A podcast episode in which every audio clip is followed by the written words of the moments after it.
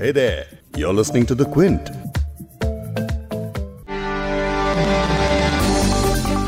कुछ रिस्ट्रिक्शंस और कुछ रिलैक्सेशंस के साथ लॉकडाउन फोर देश भर में जारी है उम्मीद यही की जा रही है कि वक्त के साथ कोरोना वायरस का कहर भारत में कम होगा लेकिन आंकड़ों की शक्ल में हर दिन कोई ना कोई ऐसी बात सामने आ रही है जो परेशानी और सवाल दोनों ही बढ़ा देती है।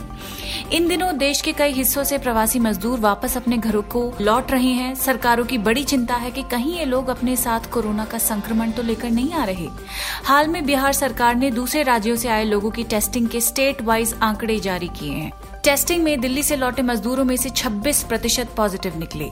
वेस्ट बंगाल से लौटे मजदूरों में से 12 प्रतिशत। महाराष्ट्र से जो गए थे उनमें 11 प्रतिशत। लेकिन खतरनाक बात यह है कि ज़्यादातर लोग एसिम्टोमेटिक थे। यानी उनमें कोई लक्षण थे ही नहीं जिनसे पता लग पाता कि ये इंसान कोरोना पॉजिटिव है कि नहीं।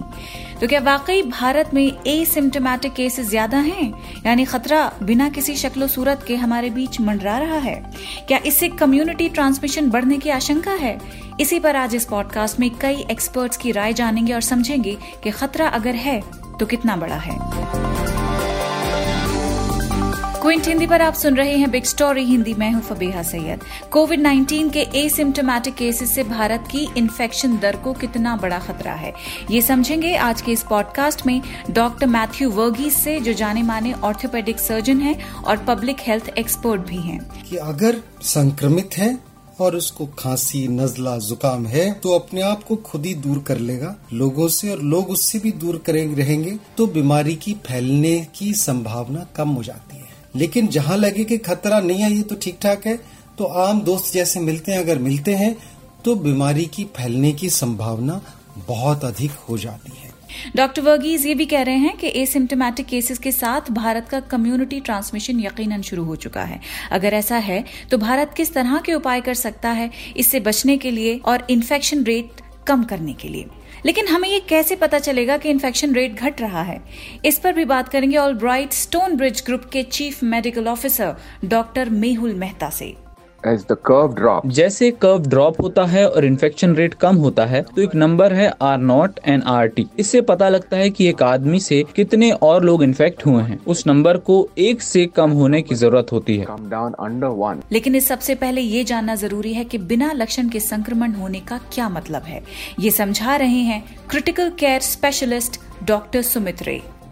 When is it considered asymptomatic is that कोई एसिम्टोमेटिक है या नहीं, इसका पता कांटेक्ट ट्रेसिंग से ही चलता है। ये वो पेशेंट है जिनमें आर टी पीसीआर टेस्ट में वायरस का पता चल जाता है, लेकिन वो नजला जुकाम या सांस लेने में तकलीफ़ जैसे सिम्टम्स तीन से चार हफ्तों तक एक्सपीरियंस नहीं करते। ऑफ़ कोर्स पेशेंट की एक बड़ी संख्या ऐसी होगी जो एसिम्टोमेटिक होगी और इसका कभी भी पता नहीं लगाया जा सकता है। पेशेंट दो तरह से सिम्टम्स एक्सपीरियंस करते हैं। वो या तो प्री सिम्टोमेटिक होंगे या एसिम्टोमेटिक प्री सिम्टोमेटिक वो हैं जिनमें लक्षण संक्रमण के कुछ ही दिनों के अंदर दिखने लगते हैं और एसिम्टोमेटिक वो हैं जिनमें लक्षण कभी नहीं मिलते हैं। संक्रमित होने के बाद भी कोई लक्षण न दिखें इसका मतलब ये होता है कि शरीर का इम्यूनिटी सिस्टम काम कर रहा है। हल्के लक्षण या एसिम्टोमेटिक मामले दरअसल एक अच्छा संकेत है। इसका मतलब है कि हमारी बॉडी ने वायरस से लड़ना शुरू कर दिया है। Immune system has started fighting back the virus. लेकिन क्या एसिम्टोमेटिक लोगों से इस वायरस के फैलने का खतरा ज़्यादा है। Like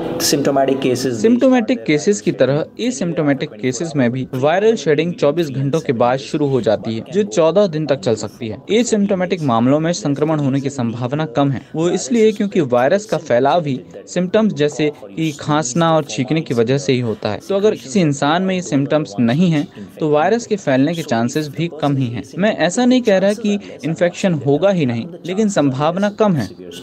Infection from there. तो एसिम्टोमेटिक केसेस का सिम्टम्स के ना होने की वजह से इससे वायरस का फैलना थोड़ा मुश्किल है। लेकिन नामुमकिन नहीं। और यही वजह है कि इस तरह के केसेस का पकड़ में आना भी मुश्किल है। तो ऐसे में इन केसेस का खतरा कितना बड़ा है? ये समझा रहे हैं डॉक्टर मैथ्यू वर्गीस जो ऑर्थोपेडिक सर्जन हैं और पब्लिक हेल्थ एक्सपर्ट भी हैं। ये थोड़ा लंबा इंटरव्यू है, ध्यान से सुनिए, क्योंकि ये बता रहे हैं कि सरकार और हम अपने लेवल पर इससे बचने के लिए क्या कर सकते हैं। कोरोना वायरस संक्रमित लेकिन एसिम्टोमेटिक केसेस अगर समाज में है तो उनसे समाज में बीमारी की फैलने की खतरा बहुत अधिक बढ़ जाती है। वो इसलिए कि अगर संक्रमित है और उसको खांसी, नजला, जुकाम है तो अपने आप को खुद ही दूर कर लेगा। लोगों से और लोग उससे भी दूर करेंगे रहेंगे तो बीमारी की फैलने की संभावना कम हो जाती है। लेकिन अगर उसको नहीं मालूम और ना ही उसने टेस्ट करा है तो वो ये सोचेगा कि मेरे को तो बीमारी नहीं है और साथ वाले सोचेंगे कि इसको तो बीमारी नहीं है। तो जो संपर्क में एक खतरे की घंटी हो तो डर के मारे लोग दूर दूर रहेंगे। लेकिन जहाँ लगे कि खतरा नहीं है, ये तो ठीक ठाक है तो आम दोस्त जैसे मिलते हैं, अगर मिलते हैं तो बीमारी की फैलने की संभावना बहुत अधिक हो जाती है। तो ये समझना ज़रूरी है कि संक्रमित एसिम्टोमेटिक बगैर शिकायत वाला व्यक्ति समाज में बीमारी ज़्यादा फैला सकता है, इसलिए उससे ज़्यादा खतरा हो सकता है। अब सवाल ये आता है कि अगर हमारे समाज में एसिम्टोमेटिक संक्रमित लोग हैं और उनको कोई शिकायत नहीं और हम उनको टेस्ट भी नहीं कर रहे हैं तो क्या इसका मतलब है कि समाज में बीमारी फैल गई है? देखिए मानो या ना मानो, हमारे समाज में बीमारी है। हालाँकि संख्या कम है, लेकिन है ज़रूर। अगर आप सारे विश्व भर के आंकड़े देखेंगे तो देखेंगे कि 50 लाख लोग सारी दुनिया में इस बीमारी से संक्रमित हैं। और उनमें से कितनों की मृत्यु हुई है? सवा तीन लाख लोगों की मृत्यु हुई है। ये केवल टेस्ट करे हुए लोगों के हैं। ऐसे हज़ारों लाखों लोग होंगे जिनका हमने टेस्ट नहीं करा, लेकिन फिर भी बीमारी से संक्रमित हैं। तो अगर केवल टेस्ट वालों की मृत्यु संख्या देखें, सिर्फ़ छह दशमलव चार लोगों की मृत्यु हुई है। और हिंदुस्तान में अगर देखेंगे तो हमने कुल कितने टेस्ट करे हैं? हमने तकरीबन 25 लाख लोगों की टेस्ट करे हैं। उसमें एक लाख छह हज़ार के करीब पॉजिटिव आए हैं। और इनमें से कितनों की मृत्यु हुई? तीन हज़ार तीन सौ तीन की आज की तारीख में मृत्यु हुई है। यानी कि भारत में जो संक्रमित लोगों की संख्या है, वो एक लाख दस हज़ार से कम है। और मृत्यु वालों की संख्या साढ़े तीन हज़ार से कम है। तो हमारी मृत्यु की परसेंटेज कितनी हुई? तीन दशमलव शून्य नौ परसेंटेज आज की तारीख में। अगर देखा जाए कि हमने इतने लाखों को टेस्ट नहीं करा, अगर टेस्ट ज़्यादा करेंगे, ये संख्या कम होती चली जाएगी। क्योंकि इस बीमारी की ना कोई दवाई है ना ही कोई वैक्सीन है, केवल बचाव ही हम कर सकते हैं। और वो भी बचाव कैसे? हमारे अपने श्रम से जो हम करते हैं, उससे हम बीमारी से बचाव कर सकते हैं। क्योंकि हम ये मान के चले कि समाज में बीमारी से संक्रमित व्यक्ति, लेकिन जिसको कोई शिकायत नहीं है, हो सकता है अगर दस जने हम किसी जगह मिलते हैं, उनमें से कौन संक्रमित है हमें पता नहीं। सबसे एक जैसे मिलेंगे, बगैर मास्क के मिलेंगे, हमें संक्रमण हो सकता है। हम ये मान के चले कि यूनिवर्सल प्रिकॉशन यानी पूरे समाज से हम प्रिकॉशन करें कि हमें संक्रमण ना हो, हमारा बचाव करें कि हमें संक्रमण ना हो। अब सरकार की भी ज़िम्मेदारी है तो सरकार क्या कर सकती है? सरकार ये कर सकती है कि अब भारत जैसे वर्ष में सब जगह भीड़ है स्लम्स में खास तौर पे जैसे धरावी जैसी जगह है, और छोटे छोटे बस्तियाँ हैं कॉलोनीज हैं, जहाँ पे कि लोग एक कमरे में पाँच, छह, सात, आठ जने रहते हैं। अगर उनमें से कोई संक्रमित पाया जाता है तो उसको होम क्वारंटाइन मुश्किल होता है। ऐसे व्यक्तियों को जिसमें, जिनको घर में सुविधा नहीं है उसमें अलग सामाजिक क्वारंटाइन फैसिलिटी होनी चाहिए, जहाँ दूरी रख सके, जहाँ सरकारें उनको खाना खिला सके, चाहे जहाँ शौचालय अच्छे हो, पानी की व्यवस्था हो, हाथ धो सके, साबुन की व्यवस्था हो, व्यवस्था पूरी करें ताकि भीड़ वाली बस्तियों में से, भीड़ वाली जगहों में से कम्युनिटी क्वारंटाइन जहाँ होम क्वारंटाइन नहीं हो सकता, वहाँ कम्युनिटी क्वारंटाइन की फैसिलिटीज़ क्रिएट करें।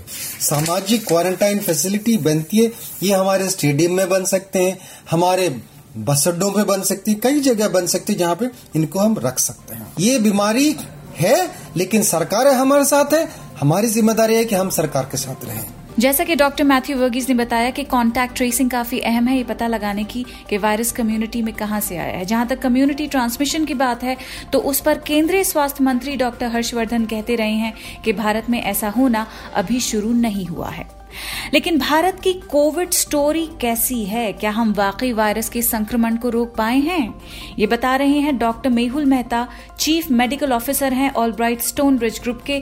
क्विंट के एडिटोरियल डायरेक्टर संजय पुगलिया के साथ डॉक्टर मेहता का एक बहुत ही इन्फॉर्मेटिव इंटरव्यू है, जो आप हमारी वेबसाइट्स और यूट्यूब चैनल्स पर देख सकते हैं। फ़िलहाल, भारत को किस बात का खतरा है, वो जान लेते हैं। देखिए, हिंदुस्तान में कोई ऑप्शन ही नहीं था।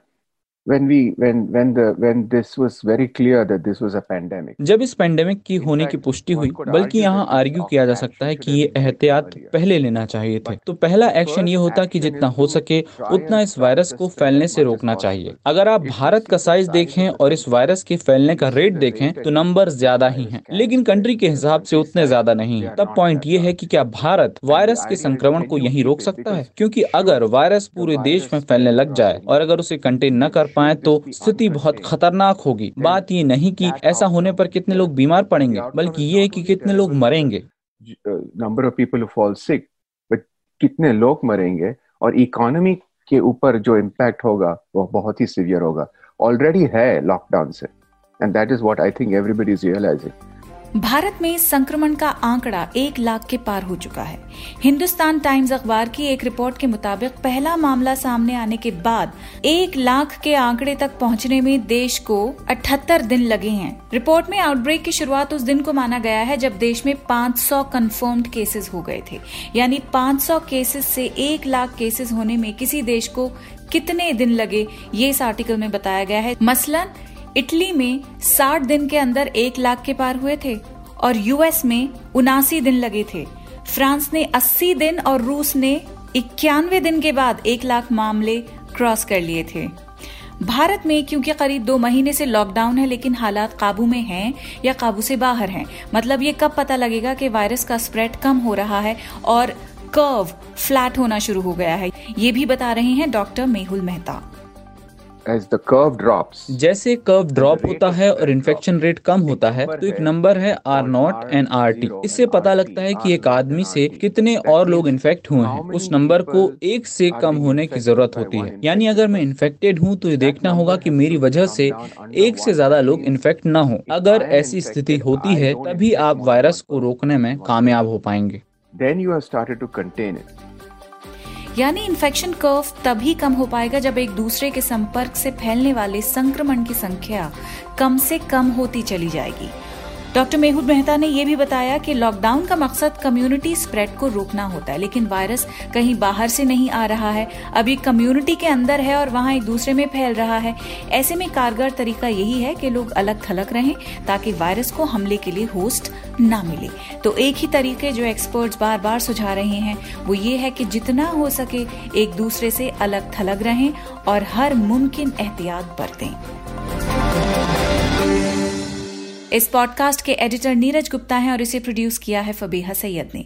अगर आपको बिग स्टोरी सुनना पसंद है तो क्विंट हिंदी की वेबसाइट पर लॉग ऑन कीजिए और हमारे पॉडकास्ट सेक्शन का मज़ा लीजिए।